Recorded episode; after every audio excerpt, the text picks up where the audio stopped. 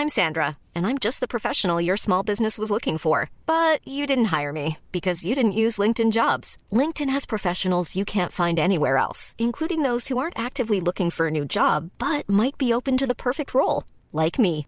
In a given month, over 70% of LinkedIn users don't visit other leading job sites. So if you're not looking on LinkedIn, you'll miss out on great candidates like Sandra. Start hiring professionals like a professional. Post your free job on linkedin.com/people today. When you're ready to pop the question, the last thing you want to do is second guess the ring. At Bluenile.com, you can design a one-of-a-kind ring with the ease and convenience of shopping online. Choose your diamond and setting. When you find the one, you'll get it delivered right to your door. Go to Bluenile.com and use promo code LISTEN to get $50 off your purchase of $500 or more. That's code LISTEN at Bluenile.com for $50 off your purchase. Bluenile.com code LISTEN.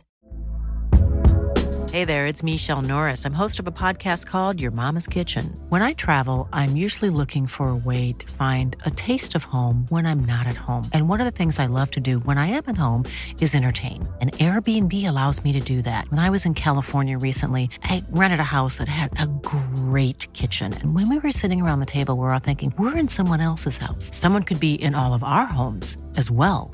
If you have a home, but you're not always at home, you have an Airbnb. Your home might be worth more than you think. Find out how much at airbnb.com/slash host.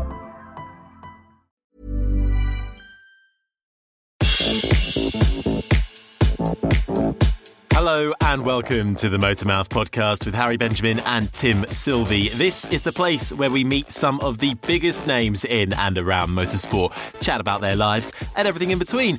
We're on to episode 21 now, which is amazing. So thank you so much to you guys who continue to download and listen. Uh, if you like it, please do leave us a review. It really helps us to get bigger. Uh, we also hope you're holding up okay at the moment. The current podcasts are all being recorded whilst everybody's in isolation. So hopefully they provide a, a, bit of escapism for you. We love doing it, so as long as you like listening to them, we'll be doing them. Uh, we're committed to bringing you loads more guests as well from the motorsport paddock, and we're thinking up some other ways to keep you entertained as well. So do make sure you keep an eye out on our socials. This week, we're chatting with the Williams Formula One team reserve driver and Formula Two racer, Jack Aitken. He joined us from his home in London to chat all about his life so far and his big plans for the future. Hello and welcome to episode 21 of the Motormouth podcast. Um, I want to start with a quick message of thanks. We're quickly closing in on 15,000 listeners across 30 odd countries, which is a big milestone uh, for us. Um, so we're very grateful for every single person that downloads the show. If you feel so inclined, please leave us a review uh, on your chosen podcast player. It makes a big difference to people finding us and having the opportunity to hear from big names in motorsport, much like our guest today. Before we introduce him, I have to hop all the way over to sunny Essex to bring in the man the myth, the legend, and more importantly, my co host with the oversized shoes, Harry Benjamin. Hi, Harry.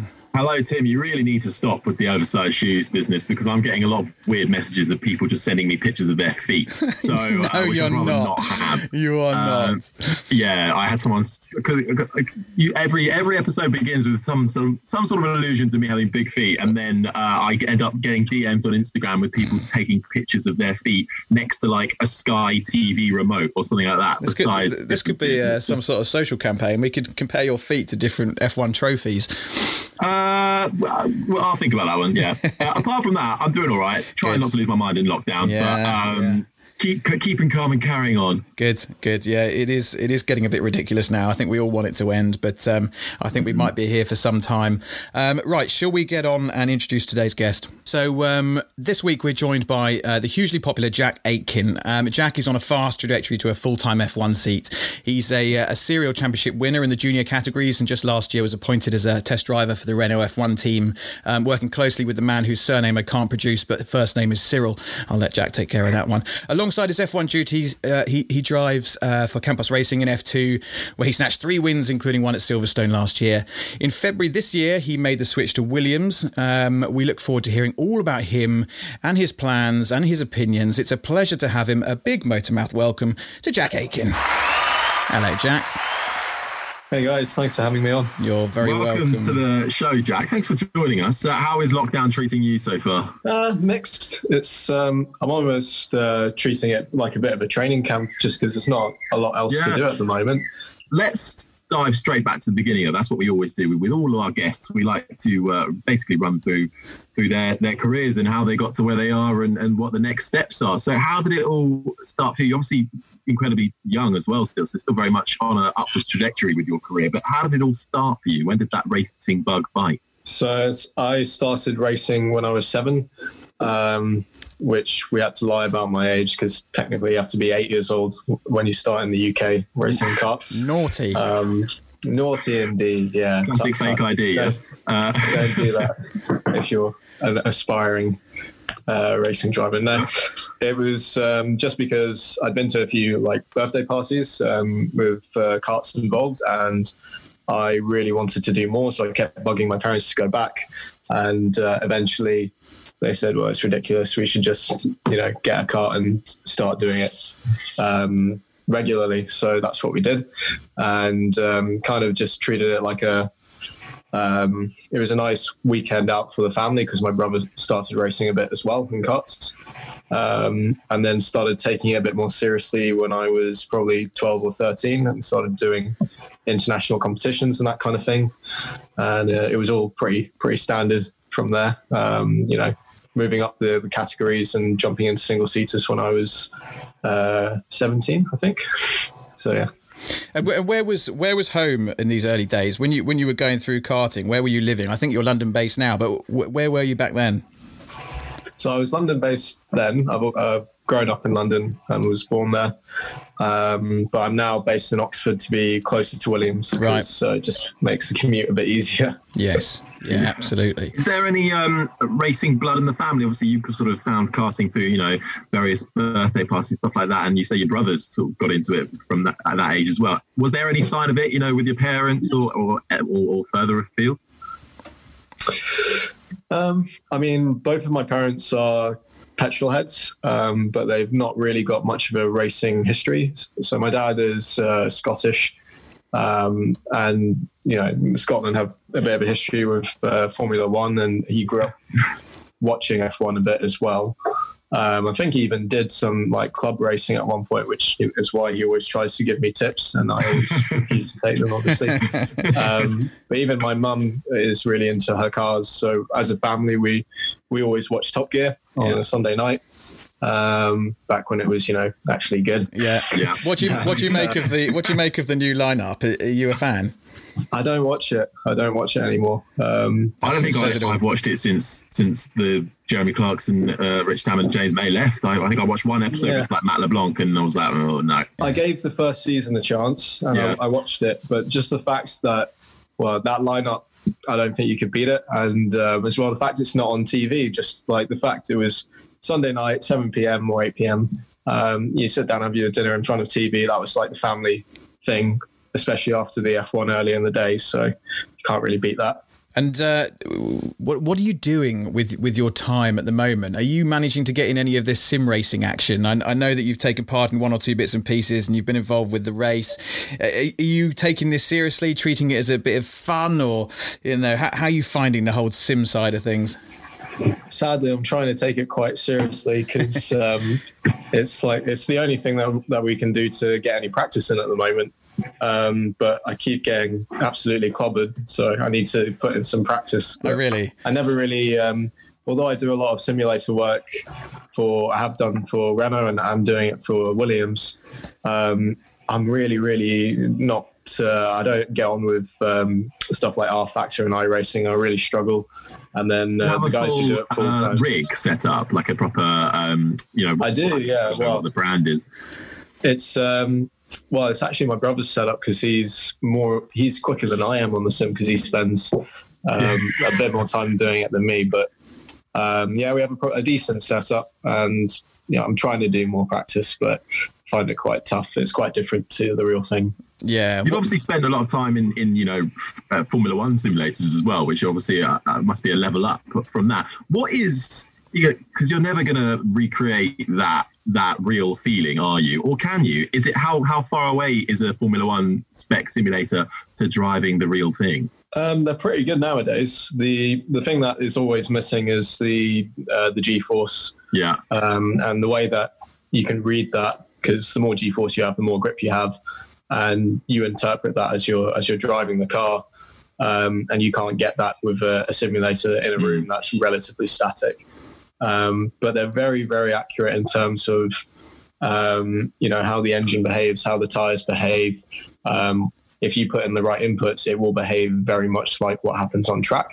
So you can use it as a tool. The first time I drove um, a current F1 car in 2018, I remember thinking that down, the steering really feels exactly the same as the simulator. So it, it does prepare you to an extent.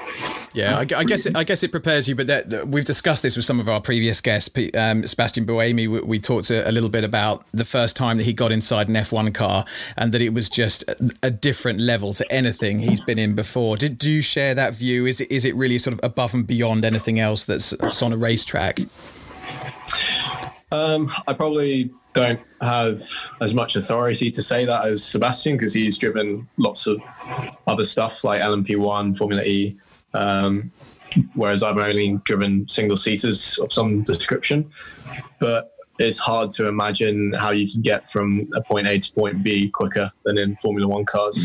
Um, and not only that, because actually the speed is is just a relative thing. You know, Formula One cars nowadays are pretty much as quick as they've ever been, but five years ago they weren't that quick, Yeah. uh, really, and um, they were still epic to drive just because a Formula One car is bespoke. It's unique. Everything is made uh, pretty much to the way that you want it to be Yeah, and everything is refined to be as good as it can be. And that really has an impact on how it feels to drive. yeah, Um, you can build a Formula Two car that's as quick as a five year old F1 car. It will still feel like a bag of crap compared to the F1 car um, because it's built not mass produced, but it's built to a spec. yeah. Um, so, you know, it's that's what's quite special about F1, I think. Yeah, yeah. And speaking of your uh, your single seater career, um, pretty pretty decent. 2015 was sort of was what you know described everywhere, sort of your breakthrough year, really, wasn't it? But you know, before that, Formula Renault 2.0 Euro Cup, eight podiums in that, and titles, Formula Renault Alps Championship, um, among others. And then that 2016 joining the Renault uh, Sport Academy. Um, talk us through that sort of journey and, and how that opportunity came about through those those uh, early single seater days. So 2015 was a interesting year for me because it was the first year that I didn't have um, school studies alongside my racing as well. Because in the early years, I was still doing GCSEs, A levels, and my parents always said you have to, you know, if you do well in your exams, you can do what you want. Yeah. So you made it all the way to A levels and then and then stopped and then Yeah. focused on, on the racing. Yeah, Oh, they, nice. they wanted me to go to uni as well. um, really I managed to convince them that I should take a gap year, which has turned into multiple Indefinite years. gap year, Yeah. Um, Gap year, Yeah. gap year. what? Um, actually, just quick quick tangent. What A levels did you do? I did. I had no idea what I wanted to do, so it's a full spectrum. I had um, maths and physics on one side, and history and art on the other Oh, side. punchy. And, how, and how, dare I ask how you fared? Two A's and two B's. Boy, It's solid, not bad. not bad. I not think bad at I all. think this might be the most intelligent racing driver we've had on the show. I think Well, Nico uh, Rosberg. oh, he's he? he's very Yes. intelligent, isn't he? Yeah. yeah, he's got a degree in um, in something. Some sort of engineering, probably. Um, so well, so Oliver you did. Turvey as well was a what? He was a. Oh, he's a Oxford or Cambridge grad. I think he's a Cambridge graduate, isn't he? Cambridge, Yeah. Okay, well, you, so- you've just gone well, down the you've gone down the ladder a bit there. Yeah, you, you've you've knocked yourself down there. So you're somewhat Well- intelligent. We'll give you that. Um, I, I'm average. Yeah. Average, average. Well, you did pretty well A levels, and then so then then there was the gap year, which has turned into an indefinite gap year, really, uh, focusing on, on that racing. So you were saying, so yeah, 2015 was a, was an interesting year. Yeah, so there was the first time that I could really dedicate a lot of time to racing because before then I thought, well, I do my studies in the week and if I have to, sometimes on the weekend as well, but uh, I can separate the two. But really, it's very difficult to do that Yeah. um, because I think to be really, um, really skillful at something, you have to be able to dedicate a lot of your free time to it, not not just uh, consciously, but also if I've got history, maths, art, uh, physics all bouncing around up here, there's not much chance I'm going to be spending free time daydreaming about that set of tires that went on for the last test or um, wing levels or whatever you know. Yeah yeah. And it does make a difference in the end. So i just found myself in a much um, if it, it, was all coming to me a lot easier in 2015 and that's what helped get to those titles yeah um, and then with the academy um, I first had a chat with them actually only after I'd won the championship. Um, so I didn't even know that this. Well, I heard rumors that they were Renault were coming back to F1 and they were going to have an academy, um, but no one had really clarified it. Um, and it was a bit of an uncertain time for that championship as well because Renault were also rumored to be pulling out of World Series, uh, which was obviously part of that whole package. And yeah, um, so we won the championship in Jerez.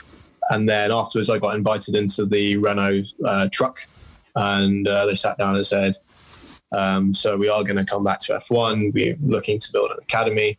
Da. We'd like you to come to to Viry, and uh, we can have a chat." Amazing. Um, and it all sort of kicked on from there. But they actually told me when I went to that chat at Viry, they said, um, you know, we've been talking to drivers for like six months, uh, but you were so far behind in the championship at the halfway point, we didn't even consider that you might win. Oh, dear. And, uh, and yes, that was the year you had a, a, very mixed season where you, you, really sort of got on it at the end, wasn't it? What, what, what changed in that season where suddenly you were able to claw your way back to the top? Uh, I think not a lot changed in that. Um, we were quick from the start, like all through testing, we were quick, We went to testing. And the early rounds, we had some bad luck. Um, I made some mistakes, and I also I, I broke my back in uh, a race in Monza. Christ! Um, not in the Euro Cup, but in the Alps. Yeah. Um, in a crash. Um, so I had to take a couple of weeks off, but. Um, no, I just got a bit of momentum, and other mm. people started making mistakes as well. Um, so although I had a very good run at the end of the year, I think I had something like seven podiums in eight races. Um, it was helped by other people slipping up as well. Uh, and I had a very good final round at Jerez as well. So. When, when, they were taking, when they pulled you to one side, so come in the truck for a minute, Jack, I want to have a quick word.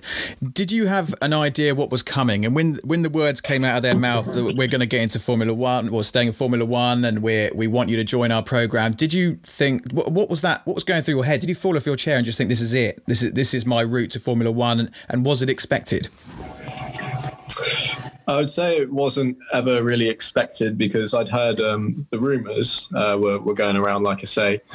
Um, but I was so focused on trying to make up the ground that I'd lost from the championship at that time um, that I just wasn't really thinking that much about it. Uh, and then when I did get taken through it, it, it, took even a month or two after meeting them and having that first uh, sit down to really process what was happening. Um, so it wasn't until the start of 2016 that I really realized the opportunity that I was getting, which was obviously massive. Yeah, huge, huge opportunity. And then just fast forwarding a little bit um, through 2017 with GP3 and ART GP, um, wins in Hungary, poles in Barcelona, and so on. Um, I'm I'm curious to bring it up to um, more recent history with Formula One, and obviously your parting with Renault, um, and then your subsequent little cheeky teaser in February on your socials um, to say that I think it was the fourth of Feb you were going to announce something new, and then we all discovered that you were you were moving across, hopping across to to Williams.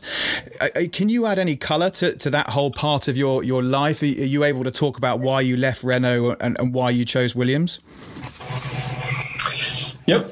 I mean, um, so Renault, I had. Yes, we never get that answer. well, it's yes, but. Oh, he giveth yeah. then he taketh away. Uh, to keep teasing you. No, yeah. um, I mean, I think it was almost a natural progression. I know it, I, I got a lot of uh, questions and comments um, afterwards about that because it doesn't look like a very orthodox move.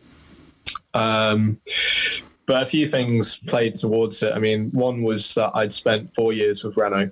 Um, I joined pretty fresh. Like I said, 2015 was just my first year out of school, even. So um, I had quite a lot to learn as a as a young driver, even though Um, you know, I'd been racing then for three years in single seaters. I didn't know how to compete uh, at the top level. I didn't really know how to take care of myself. I didn't know anything about dealing with a massive a company of 800 people um, in F1, and uh, from year one to year three, year four, the amount that I learned from Renault was was huge, Yeah. uh, invaluable. It was um, really, really good for me on a, a number of fronts.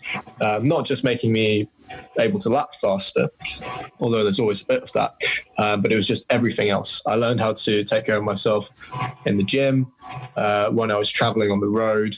I learned how to manage myself with people in a team, how to get the most out of opportunities. If uh, if the engineers at Renault said, "Can can we help with anything?" you take them up on it, obviously, and it's stuff like that. Uh, and then there is obviously getting the opportunities to drive old F1 cars first, and then the current stuff, um, having responsibilities in the team, being test driver and reserve driver. Um, so all of that was was huge for me. But come the end of year four, um, you know, the team was in a position where they had two extremely good drivers uh, and another good one coming on uh, for this year. Um, I was at the the top of the academy in terms of um, experience and um, you know um, pecking order, if you like. Um, but there wasn't really anywhere for me to go. And although there were opportunities to carry on, um, I just didn't see the progression that I wanted. And I also felt like I'd learned a lot. Um, I'd taken almost as much as I could from that program. Yeah. Yeah. Um, and there was, um, you know, there was just, it was unclear what was going to happen in the next couple of years. Yeah. So we we had a look and saw that there were opportunities elsewhere, and in particular, Williams were very very straightforward. I would say in that um, I had contact with them from the end of the year and sort of um, you know went through the usual courting process or whatever. Um, I ended up eventually um, going to meet them. And they said, look, we would love to have you in the team. We would love to have you help us by being the reserve driver, bringing stuff, uh, your, your experience, what you've learned um, as a driver from the last few years with Renault. Um, and just, uh, you know, help us by being a, a really good test driver and reserve driver and perform in F2. And then we can see where it goes. And to me, that was a much more attractive proposition uh, than not really moving forwards at Renault. Yeah. So it comes down to um, Renault were really good for me, but a lot of the reasons that they were good for me weren't valid anymore, and that I'd got what I could from them. And Williams were offering me things that, that Renault weren't. Um, so the progression was was just clearer for me there. Got you. And so far, I've really enjoyed it. Um, obviously, there's not been a lot to do. Yeah. Yeah. Um, It, but, it must be uh, such a strange uh, situation, not just for you, but for, for everyone in that paddock, especially, you know, p- people in the driving seat. And I suppose there's, of course, Nicholas Latifi is his first year as being the racing driver as well. But then you don't get that chance, you know, for you, you want to be performing at the top of your game as much as you can, but you can't improve yourself for a race seat, I suppose, for, for the following season. But you literally can't do that. So what happens is, is this year just, is it just, you know, pause and we'll we'll restart, you know, next year or, from whenever we get going. How does that affect things from a, a, a your mentality kind of way and, and career progression? I suppose everything just has to come to a stop. Yeah, uh, I think the answer is we don't really know yet, especially Yeah. in terms of the things like the career progression, where it's a bit more long term. Mm. Um, I think otherwise, I'm just trying to approach it that we know that the season will restart, and um, if anything, you kind of expect or prepare that it will start quite soon because it could be as soon as a month, month and a half. It might be as long as three, four months. You just don't know. But if you if you make sure that you're always ready, Mm. um, that's all that you can do really, and we're just dealing with lockdown like everyone else. So yeah. Did you um, did you make it out to Australia? Are you with the team at every? Was that was that the plan for you to be with the team at every race? Yep. So I am traveling to every race this year. Yeah. Um, and I was in Australia, so it was a bit of a weird experience. Yeah. Very um, strange. Um, yeah. We had yeah. Um, we well, I do some work with some brands in F1, and we had um, some clients um, at their hotel in Melbourne, um, getting in the car to go to the track when they heard that it was cancelled. And, you know, they, would come from Europe. They were devastated. Um, you know, for all the fans that were there, I think there were people queuing outside the um, the gates, weren't there? Re- sort of ready to go in. It must have been a hugely disappointing experience to go through. But, you know, obviously, we've got to put the public safety first. Yeah, I think, um, I mean, it's a subject that's been spoken about at great length already, um, whether or not it was um, a bit of a late decision. Um, but like you say, in the end, I think common sense yeah. was was that we we couldn't, um, you know, especially with how the, the situation was coming out across the rest of the world. Um, you know, every other major sport was pretty much putting the brakes on as well. So it was. Um, I mean, yeah. I, I, felt a, I know every the mobocracy jumped all over Formula One very quickly to say what the hell are they doing, but I, I had a degree of sympathy for them. But it's such a complicated thing, and it's not as straightforward as just going, "I'll cancel the race." There are so many people involved that it affects, from you know governments in Melbourne and the the different stakeholders in Formula One, the teams, the sponsors. It's a huge operation. I had a degree of sympathy for them, but um, but there we are. Um, Jack, on, on a, a, a, a practical level, for those that don't know a reserve driver or a test driver for a Formula One team, what does that involve on a sort of day to day basis? And do you go to all the races? Are you involved in team briefing, engineering meetings, and so on? What what what's the nitty gritty of it? So um, away from the race weekends, a lot of time is spent in the simulator, um, trying to improve the model and to look ahead towards um, development paths. So that means less looking at which step of anti-roll bar or how many degrees of front wing is going to be best for next weekend, and more, um, you know, which direction do we want to go with front wing development in six months' time? Because that's where you'll see bigger gains, and it's also what the sim is better at. Because even with the simulators being as good as they are nowadays, it's very difficult to be confident that um, half a percent of air balance change is, is the same in the simulator as it is in real life. Yeah. So there's a lot of that. Um, I do sort of check in and keep up with um, both the the rest of the academy. So um, you know, Dan, Roy, and Jamie. Um, both for you know, we'll get called in to do marketing pieces every now and then. And I see them at the racetrack as well. And likewise for people in the team as well, I like to I try to um, keep up with with people where I can, and um, that pretty much covers it away from the racetrack because I have enough to do with the Formula Two preparation as well. At the racetrack, if it's just a F1 event where F2 aren't racing, um, I have a lot more time on my hands, and I will spend most of that in the briefings with the team. So briefings, start of day, end of day, before session, end of session. Um, I'll try to spend as much time as I can in the garage on the radio headsets, just listening to the traffic going back and forth. Yeah. Um, especially coming from a different team because um, they will have different names for the same thing. Right. So it can be quite confusing at first, but getting on top of that. And then, um, yeah, I might have to do some marketing stuff as well, media and marketing bits while yeah. I'm at the track. Yeah. Um, I forgot that when you, it's an F- sorry, sorry. Carry, carry on, carry on when it's an F2 event as well, the only difference is they ask much less of me. It's basically you come when you want. Yeah. Um, but obviously, I've got a lot on my plate on those weekends anyway, so it's much less uh, involved. Yeah, you've got to focus on your own on your own race. Um, I, I, forgot you with Jamie. Don't worry, Harry. I'm not going to mention that I used to manage Jamie Chadwick, and it's clearly all her success is down to me. I'm not going to mention it. Not Jack, every every podcast episode, because Tim in a former life was a racing manager, and uh, he every episode he drops some sort of name that if it's if it's not Jamie Chadwick, it's Max Chilton, or if it's not Max Chilton, it's oh, God knows what else it is. Um, but obviously now Formula One and, and motorsport can be a very serious place as well. Um, but you like, you know, it's good to, to not take things too seriously, which is quite evident from sort of your. I, I had a little gander at some of your YouTube videos as well as your social media stuff. You're you're a bit of a joker. I think I even saw Tatiana Calderon said you were the funniest person in the paddock. So how much did you pay for her to say that? One cake. One, One cake. cake. oh, she's partial to a cake.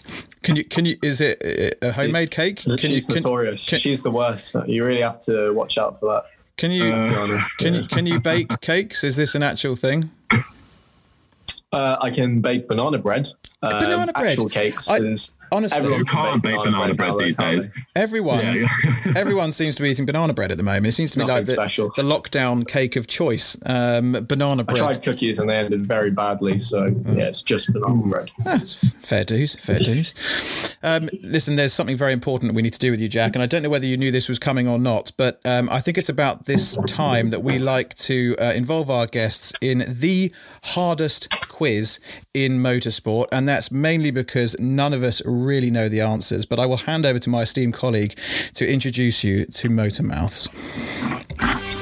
Do we have music this week? Or? Yeah, we got music. Yeah. We got music. Okay. uh, all right. Uh, so welcome, Jack, to Motor Mouths, the hardest quiz in motorsport because I put it together and I never really quite know what the what the answers are going to be. And it's also not even a fair quiz, quiz either because uh, every driver that plays gets different questions. Um, but we carry on regardless. Um, so I've got four clips to play you. Um, and within each one, there are three points up for grabs. Uh, I need a point for the driver, the place, location, and uh, a bit of context about it. So they're all team radio clips. And this week, you've got four Formula One team radio clips. And then there's a bonus question for an extra point. There are 13 points up for grabs. If you get a full 13, you're going straight to the top of the leaderboard, which is where Oof. Brendan Brendan Hartley sits there at the moment with 12 and a half. Um, and unfortunately, Karun Chandhok had a bit of a nightmare and only has three and a half That's points down in appalling. 15th place. Absolutely Um, dreadful. So that's the scale you've got to judge. Okay, should we kick off? Can I just say, I think uh, the, these are tough questions, Harry. I think you've been horribly, horribly harsh. So if you, You think? yeah, this is. I think this is quite a hard one. I think if you top the leaderboard after this, you've done incredibly well. All right, I, I, I'm, happy I'm just going to use it half as an excuse. Yeah. All right, let's kick off with clip number one. Have a listen to this. Here it comes. Try ready, so try yourself. That's all you get. Can I get Can I get a replay on that? You may. You can get a replay. Here no. it comes. You could want no replay. No, yeah, you can get a replay. Sorry, I thought you said you can't. Yeah, go on. Yeah, here it comes. Here it comes. Here it comes. Try ready, so try yourself. I can't even hear what he's saying. See what I mean? That's that's tough. That is. I feel like you've shortened that clip, but yeah. Ah, who would that be? Um, Do you want I'm to give you a clue. This is going to be a give you a- complete. I'm going to give go you, on. before you answer, your clue, which is going to help with all the questions, is that these are all taken from the 2017 Formula One season. Oof, okay. I'm gonna. This is a, a guess for Okay. driver. I'm gonna say Fernando Alonso. That is correct. Yes. Well One done. point in the bag. Yeah. Um, what about a, considering- a location? Um, well, I don't actually know what he said, so that's quite difficult. um, um, Barcelona. Mm, no. so We'll have to guess. the uh, what about the do you have if it's Fernando on the radio what do you think he's chatting about Engine, GP2 engine. yeah so I'll give you Yeah. that an engine issue it was in Russia and it was Fernando Alonso so you know what that's two out of three for the first bad. one Not bad. All right, all right. okay let's move on to clip number two Okay, bringing it in now. Guys, you really want me to crash, huh? Stop around. I need to 100% focus. Bit easier that one, I think. bit longer I think I know the context of that, but I can't. I think it was um, was it two teammates battling, but I'm trying to remember who and when. uh, no it wasn't quite it was a battle between two drivers Oh, One more this time. is shocking. Yeah, go on. Here it comes. Guys, you really want me to crash, huh?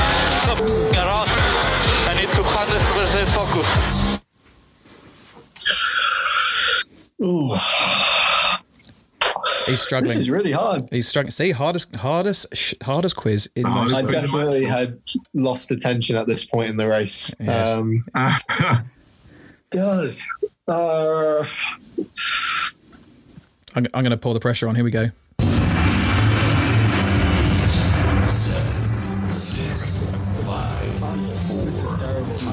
End up beating Karuna. um, Right, we're going to have to push you for an answer. Sergio Perez. Oh, Yes. what a guess. Really? Right, Yeah. You get that, Perez. Oh, have what about a, a track? Guess a location. Uh, Spa. No. Uh, so it was Perez. You get the point for that. It was in Monaco, and it was uh, after he'd sort of half crashed, half overtaken a Toro Rosso, uh, and he was having a go at his team for chatting to him on the radio at the same time. Yeah. Um, so you're going to get a point for that. So, you know, with three at the moment, all you need is one more and you're above Karun. All right, all right. Let's move on to clip number three. Here we go. What the, what the mental guy? What was that? Fox, I think I've got damage on the front wing. Do you want it again? Was that that was one driver? Yeah. One driver. One driver, yeah. Yeah. Oh, God. I think I'd get this one if I didn't know the answer. One more time. One more time. Here it comes. What the, what the mental guy? What was that? Fox, I think I've got damage on the front wing. what a Oh, mental it's guy. got to be that's that's Romain, isn't it? yeah. Yeah, that's Grosjean. Yeah. Um, oh, but so many races to choose from. Fair comment. um, uh, trying to remember. So obviously thinks it wasn't his fault. Um, that doesn't narrow it down much time. um, I can't even re- remember what happened in the 2017 season. This is It's, it, it is tough when you put on those. Well, I, I, I, I mean, thank Christ for Formula One YouTube. That's all I'll say. All right, I'll give you the. Tra- so, Grosjean, you get a point for that. Uh, it was, of course, a crash. It was with the Toro Rosso in Canada, where they basically just sort of punted into him and and and, Okay. and claimed it wasn't his fault. Uh, so you get a point for that. So you know you're not last. All right. So there's still 3 I'll more take points it. There's three still more hope. points and a bonus question up for grabs. You could Ooh. call this back, and you could, you know, you could could fit into the midfield. Um, right, clip number four. Clip number four. Here it comes, and then your misery is over. Here it comes. Is this really? If they cannot see it behind them, it should stay on the reporting stuff. well, it's Kimi, Yes. but Yeah, I didn't I didn't hear what he said. One more time. give it another play. Here we go. I'm going to crank it right up.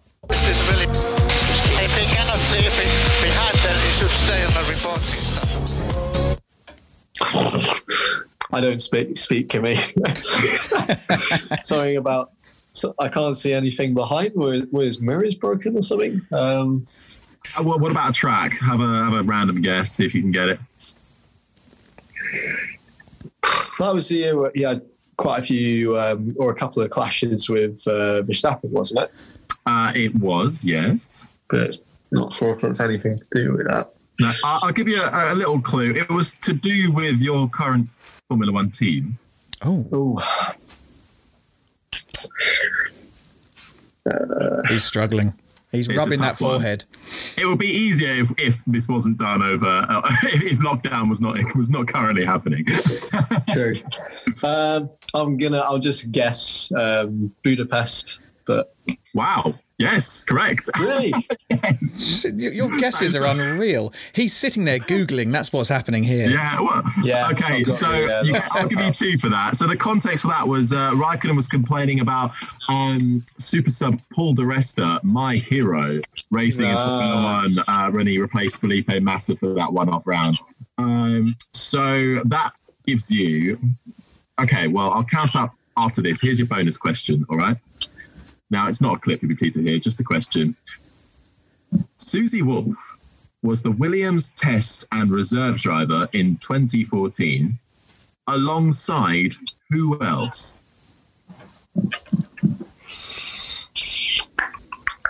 Hmm. She was actually test and, and reserve, was she? But that's, I believe, that's what the the title says. Didn't know that. It's probably, it's Um, probably wrong. Reserve driver in twenty in twenty fourteen. Did you say? 2014, yeah. There were two drivers labeled as test and reserve drivers. She was one of them. Who was the other? I, I, I mean, this is ironic because I'm thinking there's been so many bloody test and reserve drivers over the years, and obviously I'm one of them. I'm contributing to the problem. Um, I'm trying to remember who was in GP2 that year. If it was maybe someone like that. Uh, What's this guy doing now, Harry? Is there a clue we could we could I believe he is. Um, he's well. He's recently raced. Well, it's a male, and he's recently raced in Formula E, uh, not as a regular driver. Uh, he's dabbled in IndyCar and also mainly racing in um, the IMSA Championship. a bit of a bit of a journeyman of late. is it um, Felipe Nasr? Oh, look at that! Yes, that is correct. I'll give you that, even though it hints galore. I had quite a few heads. Give him that. That's fine. I think he's done all right. I thought I felt bad because you've, you've, your performance hasn't been great overall. So, um, so with that gives you an extra point, and that gives you seven points, um, which That's puts you into pretty average. twelfth position on the leaderboard. Jack Aitken, just below. Uh, we had Sam from Seen Through Glass, the YouTube channel, and you're Oh, yeah. tied on points with British touring car driver Bobby Thompson. So uh, I used to race Bobby in um, in karts when we were eight, nine, ten years old. Oh, so there you go. It's come full circle. Yeah. well, thank you, Jack, for playing Motor Motormouth, the hardest quiz in motorsport. Do tell your friends. I agree. A solid, a solid seven points and twelfth place. Mid table, not too bad. Mid table. I'll take it. I'll take Yeah. it. Mid to It's not mid to low embarrassing. table. Now, listen, uh, let's bring it back to you. So, uh, question for you. If you could share the track with any F1 driver in the history of the sport, who would it be? And is that person your idol? If not, who is? Um, don't really have an idol. Um, just I've got a lot of drivers that I admire, um, but there's not one guy that I'm like um, that I idol idolize. But if I could choose, it would probably be someone from uh, quite a while ago because it's just so different back then. It'd be quite interesting. So someone like Jim Clark, um, I think would be pretty amazing, or even Fangio. Yeah. Those guys had such a different approach to, uh, well, because it was a different sport basically. So Yeah. yeah. seeing them in action would be pretty cool. Wrestling those cars. Have you ever had an opportunity to drive a historic F1 car? Unless you define 2012 as historic, then no. well, it's quite a while ago. Well, as the years go by, V8. um, yeah. what advice would you give to someone starting out right now and wanting to be a racing driver? Maybe wait a Um, year. That would be the first bit of advice, and then, uh, and then yeah. um, start early, like any sport, if you can. Um, but don't take it seriously early. I think that's a mistake a lot of people are making um, at the moment because the state of karting is quite. Um, well, when I when I started in karting, like I said, I didn't take it seriously for like five six years. Um, I don't think that hurt me, but I see a lot of kids now or families who have driver coaches. They do testing during the week. They uh, throw engines and, and tires at it, and um, you know the poor kid by the time he's 16 doesn't want to do it anymore, or you know it's just um, yeah, it's it's not nice to see that. Um, So do it, and if you enjoy it and you you, you know you, you still want to do it, you can get more serious about it later. But yeah, And what that's best. And what does the, the future hold for you? Obviously, um, you know, this year is a, a slight holding pattern, and hopefully we'll see some racing towards the end of uh, this year in whatever guise that presents itself. Um, but do you have a longer term plan? Is there a five year plan? Do you do you have in your mind a position that you want to be at in in, in five years? Presumably a, a full time, fully fledged F one driver. Uh, yeah, I think it's it's as simple as that. I think you can't really have a five year plan in motorsport because it changes uh, so much um, year to year. Um, my short term ambition is just to to find a race seat and to to perform. Um, because if you perform and you get results, everything else is easier. That's it's just always the truth. Yeah. So Um, no, I mean, um, I've definitely got um, ideas about where I want to end up. Um, and then if I do, uh, if I am lucky enough to be an F1, or even if I'm not, um, I've got equally ideas and things that I'd like to do outside of F1, whether that's um, you know endurance stuff or uh, racing in America, because I did a bit of racing in America before and I really enjoyed it. Yeah. Um, much more chilled out over there. Yes. Everyone's a lot nicer. Yes. Yeah, I can Um, imagine. Yeah. And and you're obviously um, you're obviously very quick in a race car, but what are you crap at? Oh, lots of stuff. Pretty much everything else. my my girlfriend will tell you all about it. it's, um, no, I mean, I I like to be uh, good at sports in general, but um, I am pretty incompetent when it comes to ball sports. Um, so yeah, when I was a kid, actually one of the reasons I enjoyed karting so much was because it was one of the few things that I was actually competitive at.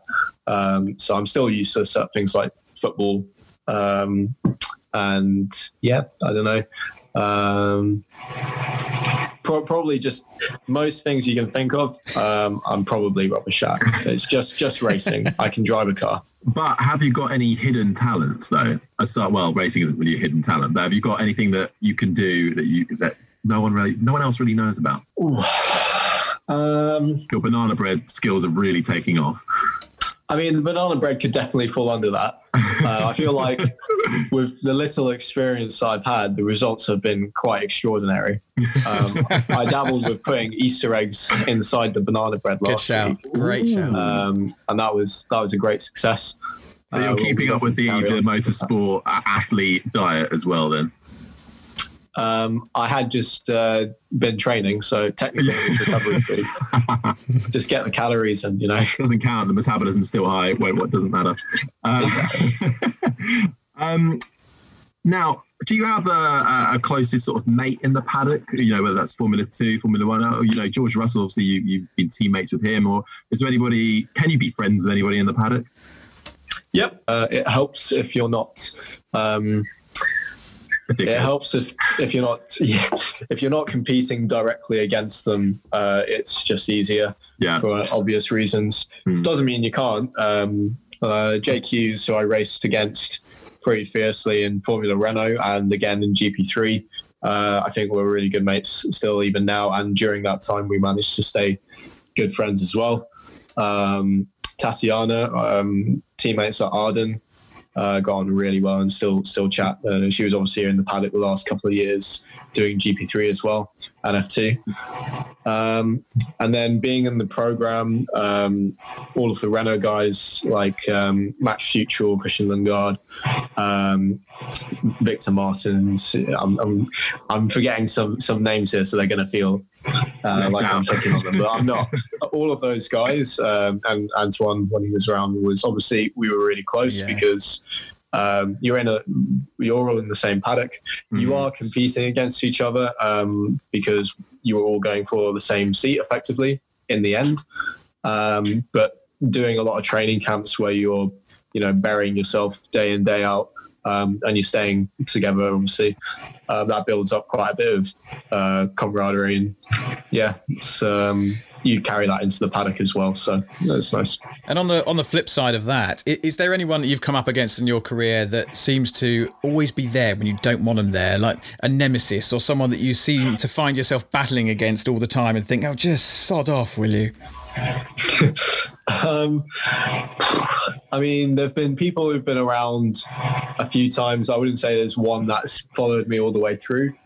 Um, the closest might be, um, well, George and Alex, uh, George Russell and Alex Albon. I raced both of them quite young in karting. Alex probably when I was ten, uh, and he was similar age, um, and he I, I say we raced together, but he he destroyed me. Um, he was much much better than I was then, um, and obviously was still very competitive when we were racing in F two and GP three and stuff like that. So um, he was always around a bit, and in Formula Renault. Uh, George, I raced when I was a bit older in karts, just for one year, um, and we actually had a really close battle that year. Uh, he he also beat me then as well. This isn't this isn't looking good for me. But, um, then then we we're obviously teammates in ART uh, for GP3 and F2. So um, and then he, he beat me there as well, bastard. So- This really isn't looking good. It sounds like Harry could beat you with his big feet at this rate. I know, yeah. I should have really picked someone else, but you know, just being honest. But no, obviously, George is uh, he's an exceptional driver. Yeah. Um, I have plenty of excuses lined up. If you're, Excellent. you know, Ready to go. if we had an extra half an hour on this podcast, we could go into great detail. Um, so you know, I I still believe. Um, I think you have to have that though. As a as a racing driver, you have to have an ego because if you sit back and say, "Yeah, you beat me fair and square," Yeah. then that's that's no good. Um, you have to think you're you're the best always, and yeah. you know justify it to yourself and be confident in yourself. So you know, um, yeah. But those two guys probably are the ones that have been around the longest. Um, so yeah, let's say them. It's, refreshing to hear that kind of uh, attitude as well. Um, changing up a little bit. Obviously, Formula One is that's where you are at the moment. That's that's you know that's the big goal. And you mentioned you know you had a bit of you had touches with uh, with uh, American uh, racing as well. Have you looked at other series like you know what do you think of Formula E or or IndyCar or anything like that? Have you have you looked at those and thought yeah no I could definitely switch up and do that? Uh, Formula E, I've I've done some simulator running, um, just um, well, yeah, just to sort of see. Um, it's so different that it's almost interesting just because of how different it is. Yeah. I think the cars are now getting to a point where they're more drivable and the energy systems are more sophisticated, so they're not uh, as big a leap as they were when they were the Gen One cars, for example, which were kind of crazy. Um, and speaking to drivers who raced them as well, it was it sounded like a really tough uh, thing to learn, pretty much new. Um, but they're still pretty pretty different, and it's a different philosophy of the racing as well. All street tracks, quite argy bargy. Um, Yeah. but uh, yeah, I don't know. It's it's interesting. It doesn't uh, have. It's not in it like uh, the traditional single seaters in that sense. Um, uh, IndyCar, you mentioned. I mean, I got to see them in action when I raced in America, and they're quite cool because they're a bit old school. Um, and I think the, the quality of drivers there is really underrated. Um, there's a lot of guys there who are seriously quick. Yeah, agree. Um, and the even though it's a, a spec series, um, the amount of time and effort the the teams, the top teams, put into their cars is quite astonishing. Um, so it's um, you know not far off from F1 in some respects. And you've got to have seriously big balls to, to race in that. It's um, it's a terrifying championship when you, you look at some of those oval races. Um, you, you've got to be a brave character to get inside some of those cars. Yeah, I think um, it's just a bit of a. Every driver will have their their views, and if you're not comfortable with it, um, then obviously it's not a good idea to get in the car. Yeah. And most people won't. Um, but you get asked that question every day. Oh, you're a racing driver. Do you not find it scary? And it's just well, um, do you find driving scary? Yeah. You probably did the first time you drove. Now it's nothing. Yeah. Um, We do it so often that it becomes nothing. It is still bloody dangerous Yeah. um, you just don't think about it. And the oval racing is just an extension of that. So I'm sure if I went there and, and did some oval racing and practice and testing, um, I'd come away after six months and say, yeah, it's, it's nothing. But Yeah. obviously, you know, they have big accidents there. Yeah. So it's something to consider, but that's kind of my my take on it. Some anyway. of the some of the drivers um, pull out of those oval races, don't they? I know Max did. He he uh, he. Just, I think he decided in the end not to do the oval races, um, and I can't say I blame him. Um, the, uh, the, the we've got a final three questions which we'll, we'll chuck at you in a moment. Before before I do, I was listening to another podcast, a Formula Two podcast, uh, yesterday morning while we were doing some research on it, and I heard a little gem that you sleep with your eyes open. That's freaking weird. Yeah, yeah. I don't know. There must be other people out there with this problem. It's not like they're wide open. It's like a little sliver, just watching you. Yeah. How, how, who who who unfortunately discovered this, or uh, have you been have you known it since birth, or Uh, well, my brother and my girlfriend were the ones that supplied that information to the F2 podcast. It's great intel. Um, yeah, they're under embargo now. Yeah. yeah, I bet. Uh, yeah. I'd say that was a hidden talent. Uh, forward. I think that would be a sleeping with your eyes open. I'd go for Yeah. that as your hidden talent. do you not? challenge Do, you- for, do, you, you- for do you you- at home. Quarantine challenge. Sleeping your eyes open. do you not wake up in the morning with really dry eyes and just can't see? No, God, weird. my eyes. Are, I was about to say my eyes are fine. They're not. I've got contacts in, and they're plus six or something. So that means I'm basically blind. But Really? um, God. no, sleeping is not an issue for me. God, that's nuts. Listen, we've got uh, we've got three more questions which we're going to chuck at you. Quick fire questions. Uh, Harry, do you want to kick us off? Yeah, absolutely. So, what's got you excited at the moment?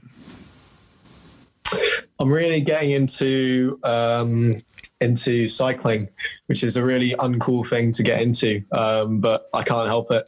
Basically, I've started doing it as training because running all the time was not a great idea, um, and I'm yeah mega into it now. And there's a few Nice. other drivers who are also mega into it.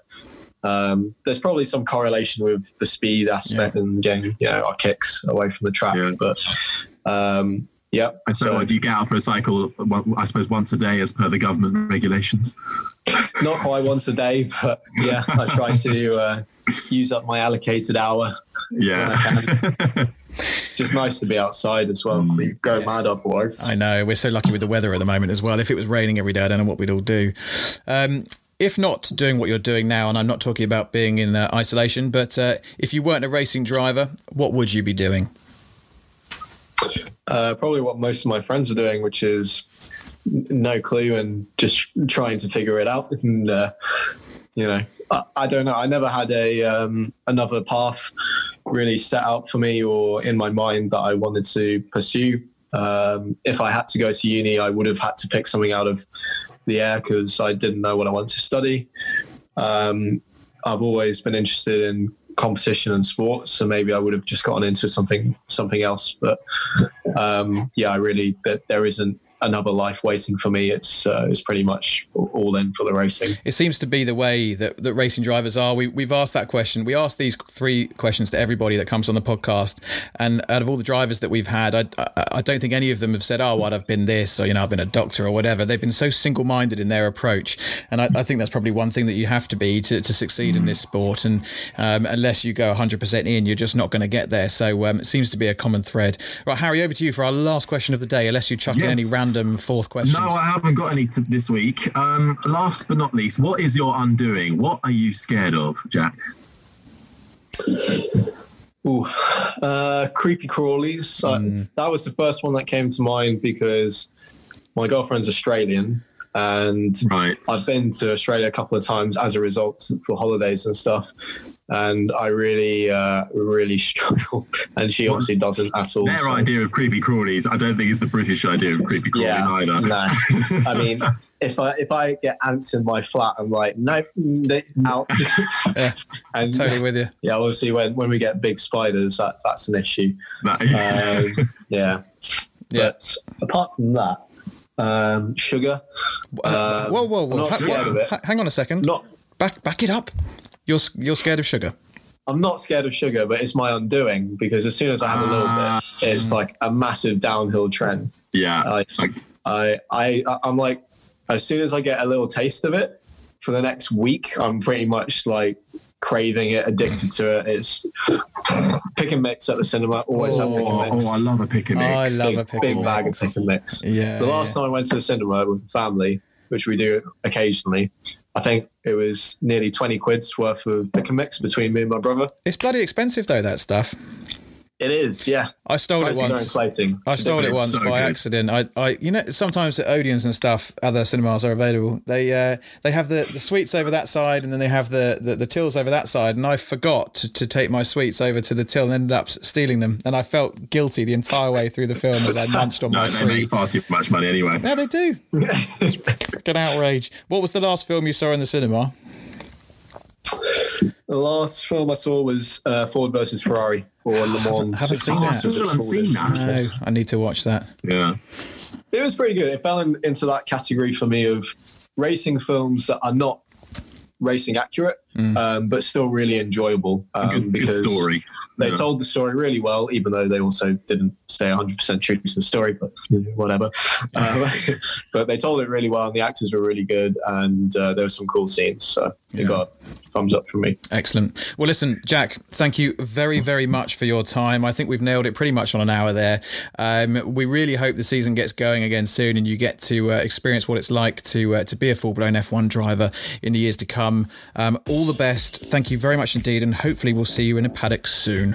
Thank you, guys. That was uh, good fun. Thank you so much for listening to the Motormouth podcast. Do make sure you give us a follow on our socials: Twitter at Motormouth underscore, Instagram at Motormouth underscore official, and on Facebook, just search Motormouth. You can download the Motormouth app where you can get exclusive video content from MMTV, create your own social profile and interact with others, and check up on all the latest happenings with whatever motorsport takes your fancy. Don't forget to like, subscribe, and review. And until next time, you've been listening to the Motormouth Podcast. We here at Motormouth are a small, independent team. Since starting this podcast just over a year ago, we're reaching over 15,000 of you across 30 countries around the world. We want to bring the biggest names in motorsport to you, find out about their lives and careers, and have a chat about whatever is going on in the motorsport world. We are determined to carry on producing these episodes. However, they do come at a cost. From securing guests to equipment and editing software and expanding the podcast and app. That's why we've set up a Patreon page where you can help us to carry on doing what we do. There are three levels at which you can contribute, starting from £5 a month to £10 or £20. Each tier allows you slightly different levels of access. Depending on which one you choose, you can enjoy early access to podcast episodes, exclusive member benefits, merchandise, shoutouts, and your chance to feature on one of our shows. Any support you can give us is massively appreciated and will help us grow and continue to bring cool content to race fans all over the world.